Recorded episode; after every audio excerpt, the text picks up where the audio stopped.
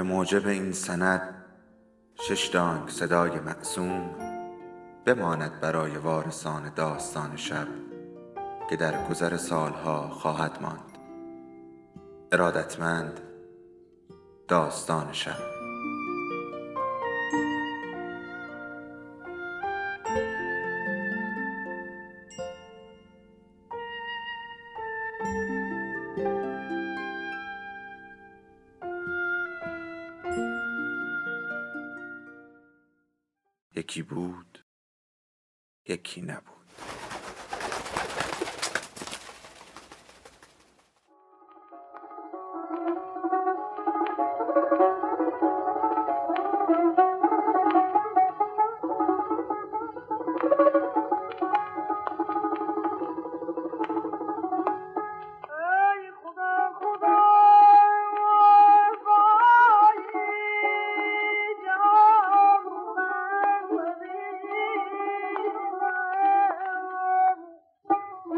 دده قدم خیر.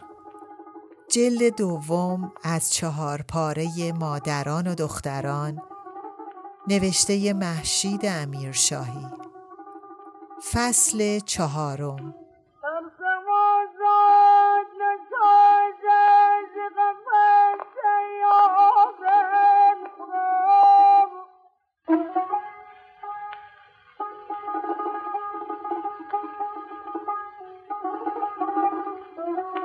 زنی که نمی رفت این بود که هاشم آقا داماد آخر خانواده هم از ابتلای معید الاسلام به سوزنک با خبر باشد.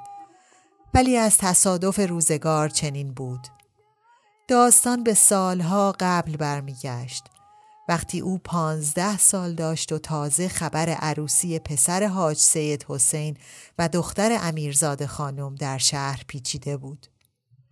روزی که هاشم آقا به صرافت خواستگاری از ماه منیر افتاد و خدمت شاهزاده بشارت و سلطنه سردار مفخم شرفیاب شد ماجرا را با آب و تاب برای حضرت والا بازگو کرد. آن روز هاشم به قصد پرسه زدن از خانه بیرون رفت و گرد کوچه ها به راه افتاد. به زرگر کوچه که رسید پسر امهش آقا موسا را دید که پا را بر زانوی پینه دوز محل گذاشته است تا کفشش را برق بیاندازد و دست به سر و روی اصلاح شدهش می کشد. آقا موسا چهار سال از هاشم آقا پسرداییش بزرگتر بود و آراسته ترین پسر قزوین به شمار می آمد. بیشتر سال را در پایتخت میگذراند و فکل و کراوات و کت و شلوار و ساعت و زنجیرش مایه حسرت جوانان شهر بود.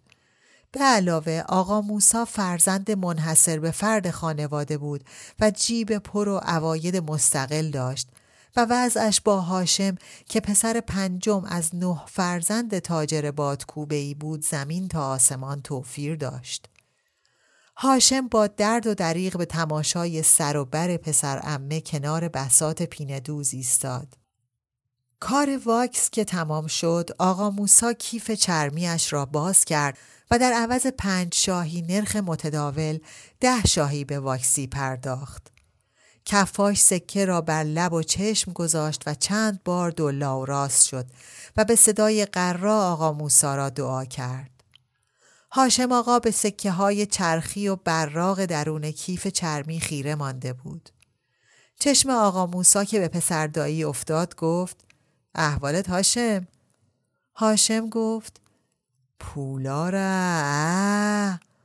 آقا موسا به خوشنودی سردندان سفید کرد و گفت قابل نداره پیشکش هاشم دو قدم جلو رفت و با هرهر خنده دستش را به طرف کیف دراز کرد آقا موسا همچنان تبسم بر لب ایستاد بیان که کیف را پس بکشد.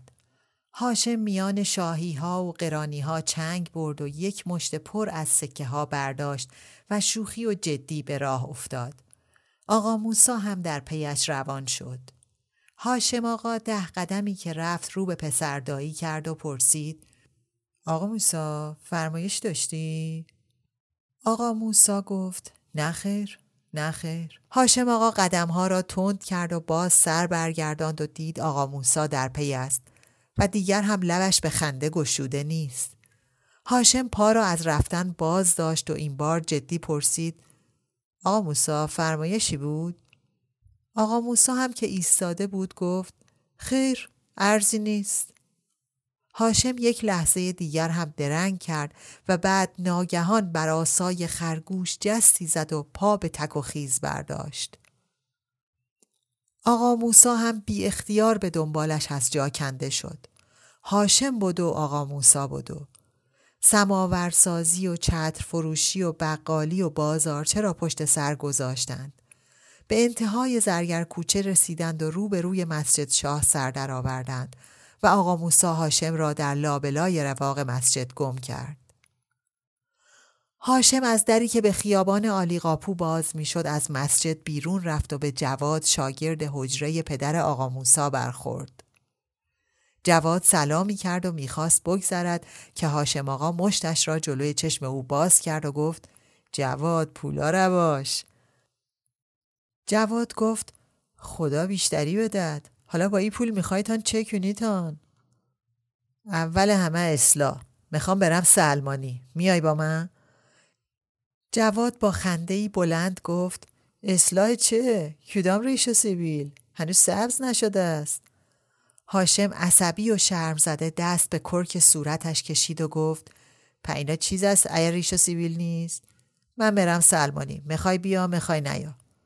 و هر دو به طرف دکان سلمانی به راه افتادند در خانه تاجر بادکوبهی هر سه ماهی یک بار دلاک به منزل می آمد تا سر کوچکترها را بتراشد و ریش بزرگترها را صفایی بدهد و برود. هاشم سالها بود که در حسرت رفتن به سلمانی شهر بود. هر بار که آقا موسا را اصلاح کرده می‌دید و بوی گلابی که استاد سلمانی به سر و رویش پاشیده بود به مشامش می‌خورد با خود عهد و پیمان می کرد که در اولین فرصت مناسب بر آن صندلی پر جلال و جبروت چرمی و چرخان سلمانی بنشیند.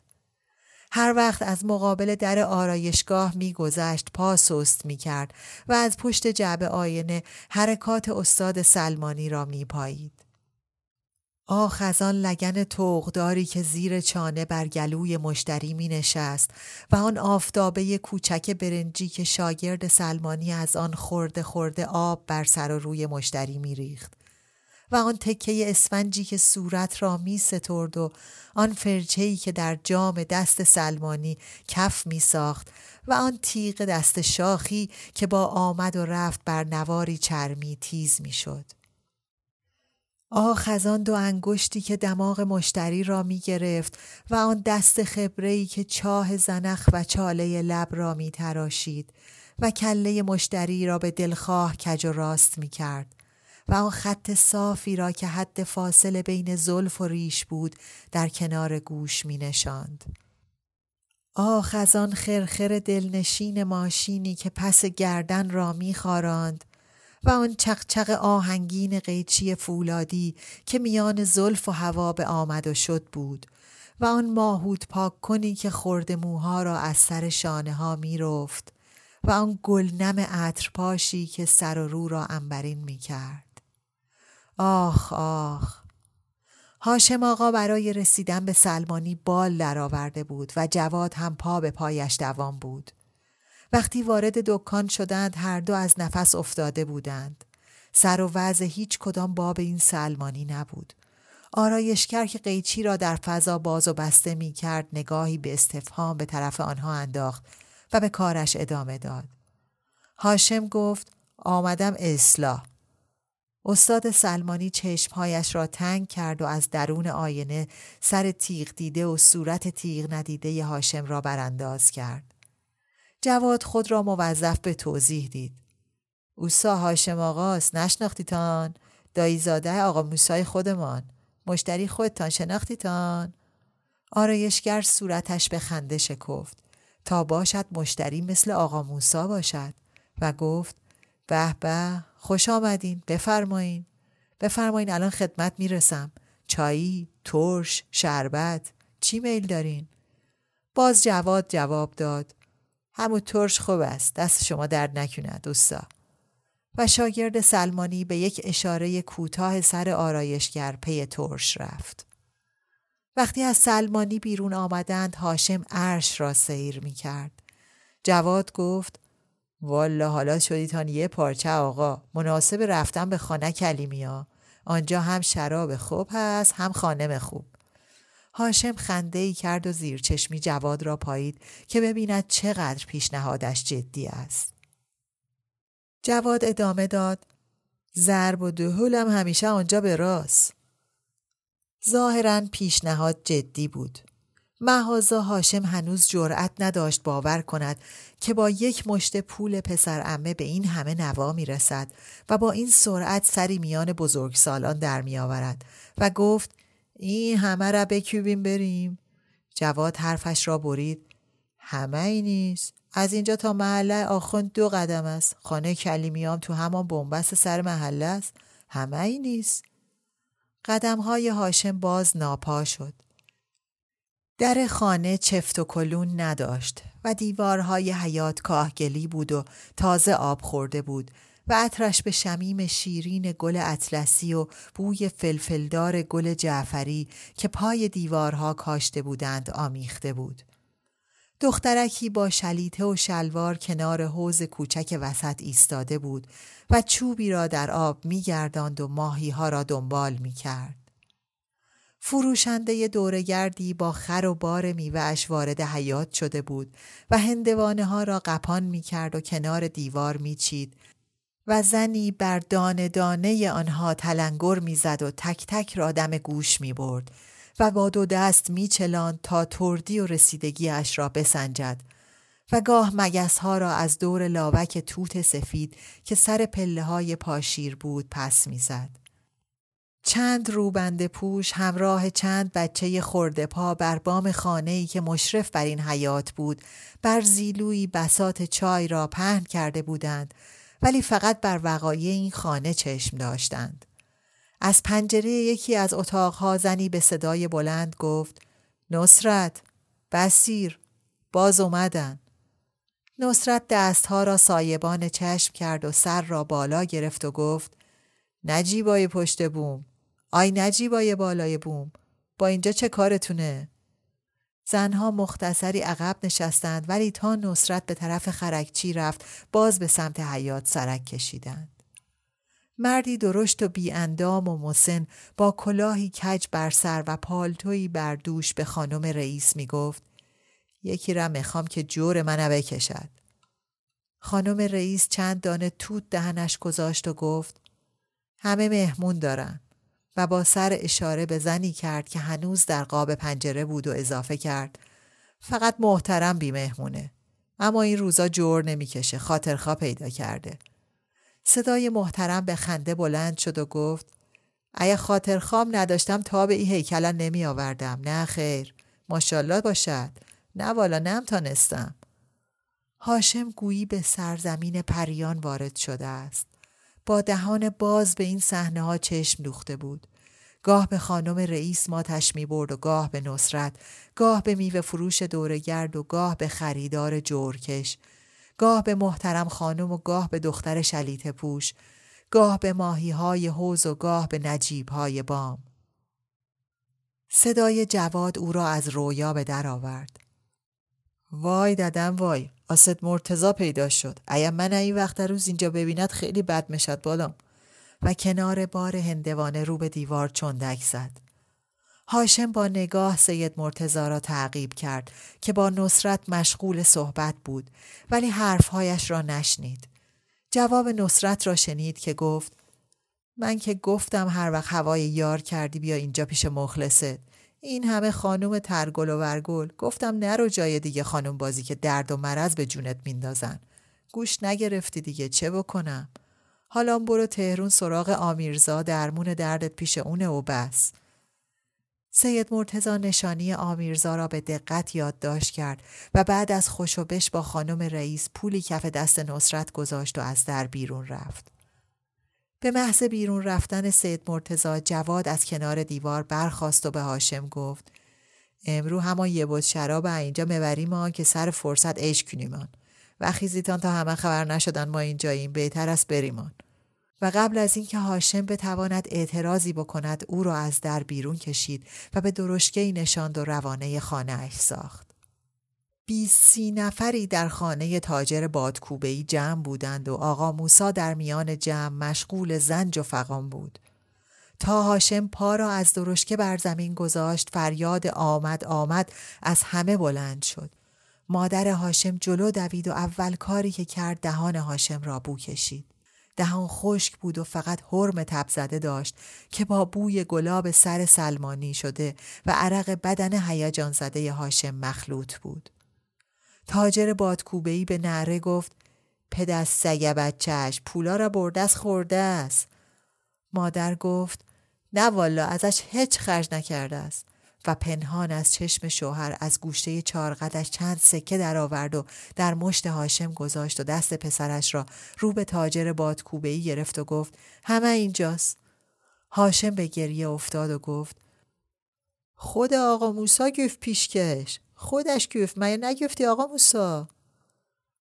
تاجر بادکوبه سکه ها را از هاشم گرفت و یک پسگردنی جانانه به او زد و در حین پس دادن آنها به آقا موسا فقط تکرار می کرد پدر سگ بچهش پدر سگ بچهش بشارت و سلطنه سردار مفخم با لذت تمام ماجرا را شنید و بی آنکه قسمت مربوط به معید الاسلام را به روی خود بیاورد با خنده گفت عجب.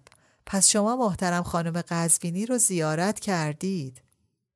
و خواند پیشم آمد شبی بلای زنی نه زنی آفتاب انجمنی.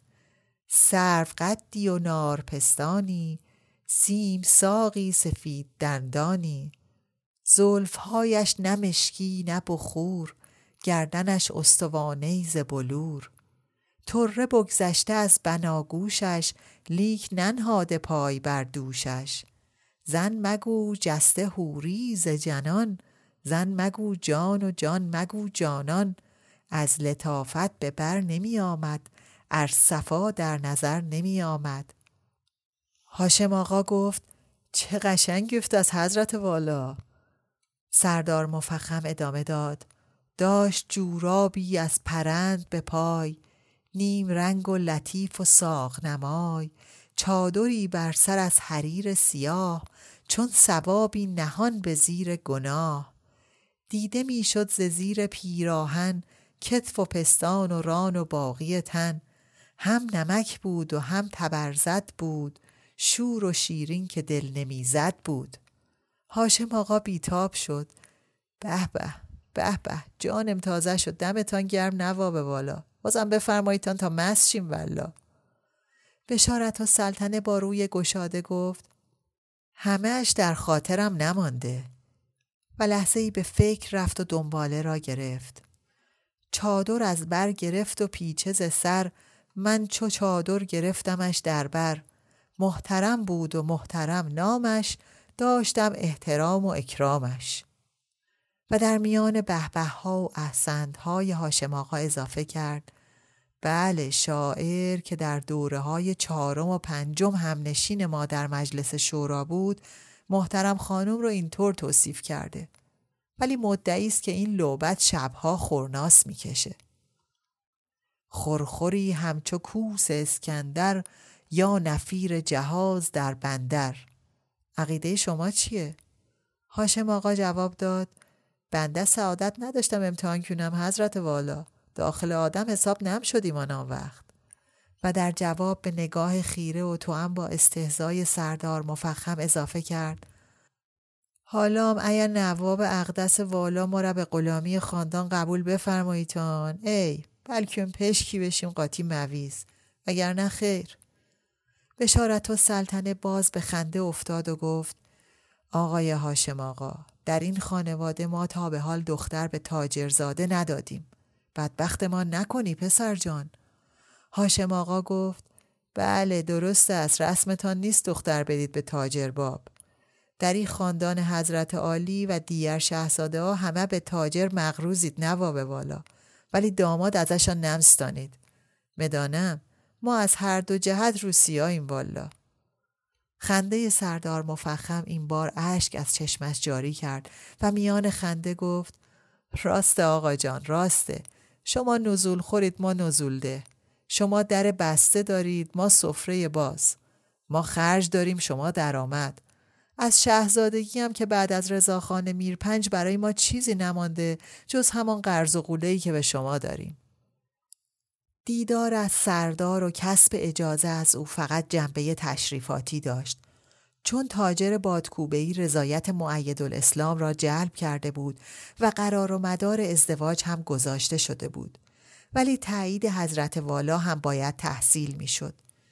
بشارت و سلطنه سردار مفخم مهتر قوم و وجیه خاندان بود.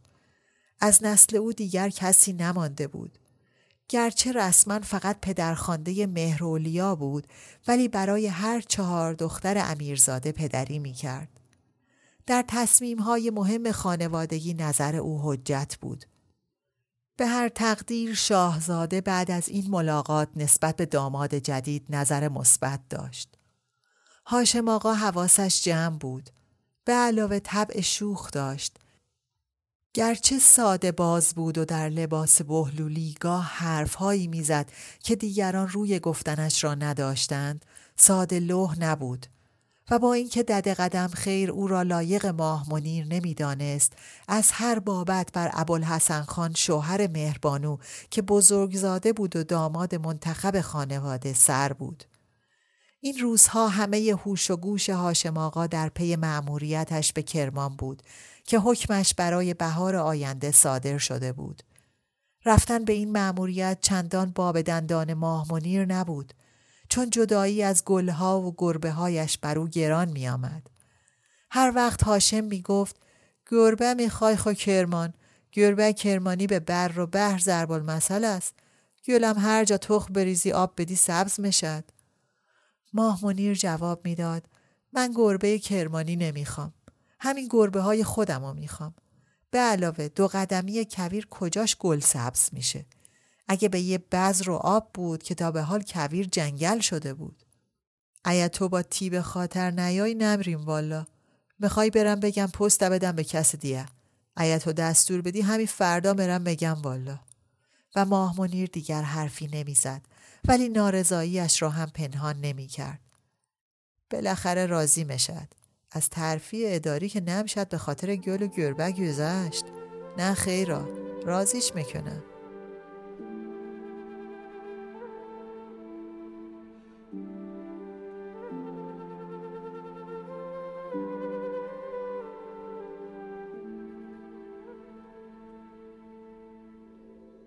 داستان شب بهانه است.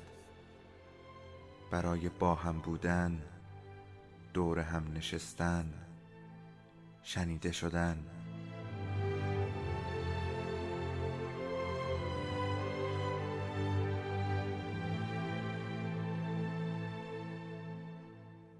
صدای افسانه ها رو میشنویم.